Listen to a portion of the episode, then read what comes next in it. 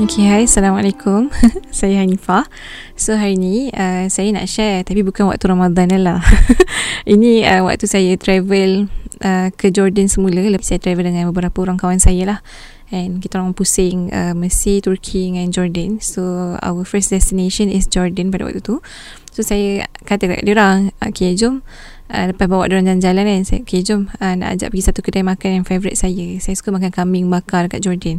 Kambing bakar kat Jordan memang tak sama lah kambing bakar dekat Malaysia. Dia punya kalau kat Malaysia dia punya seasoning sangat sedap semua kan. Kat sana like memang bakar dia simple je lah, tapi sedap. Uh, saya suka lah memang suka sangat lah kambing dia. Lepas tu uh, tengah-tengah makan kan Hmm, kita duduk meja asing sebab lelaki ada perempuan kan. Uh, tengah-tengah makan dan habis tu tiba-tiba like randomly memang benda-benda kat Jordan ni banyak benda randomly kot saya rasa. Ada orang Arab datang. Kita makan kat tingkat atas which is tak ada orang lain pun. Kita orang je. Uh, kat, lepas tu tiba uh, dia ada tingkat atas tingkat bawah eh. Tiba-tiba dia datang.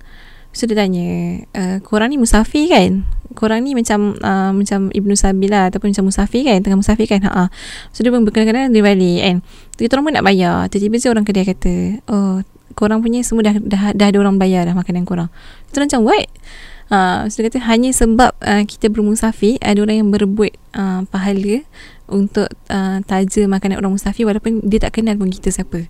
Like macam tu dia cakap Assalamualaikum Waktu tanya nama tu dah tu dia pergi Faham tak? Macam uh, I think kan Kalau orang cakap kan Berbuat kebaikan Yang tangan kiri tak tahu Tangan kanan tak tahu semua tu uh, Ini pun kita boleh kira masuk jugalah kot. Macam kita tak tahu kan siapa dia. Ataupun orang kata Mendoakan tanpa pengetahuan orang lain kan. Ataupun boleh je nak berbuat baik randomly Tanpa macam kita pilih-pilih orang.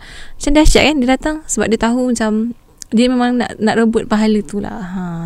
So my point is For today uh, Untuk berbuat kebaikan uh, Tak perlu pun kita pilih uh, Orang-orang yang kita rapat je baru kita nak buat baik and buat kebaikan tu uh, kebaikan tu akan menyentuh semua orang kan?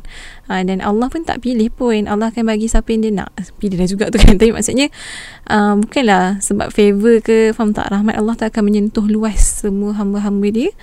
Uh, walau siapa pun hamba dia kan? Jadi uh, kita pun naklah buat kebaikan yang macam tu. Walaupun kita tak kenal orang tu. Buatlah kebaikan tu secara randomly insyaallah. Okey itu je. Assalamualaikum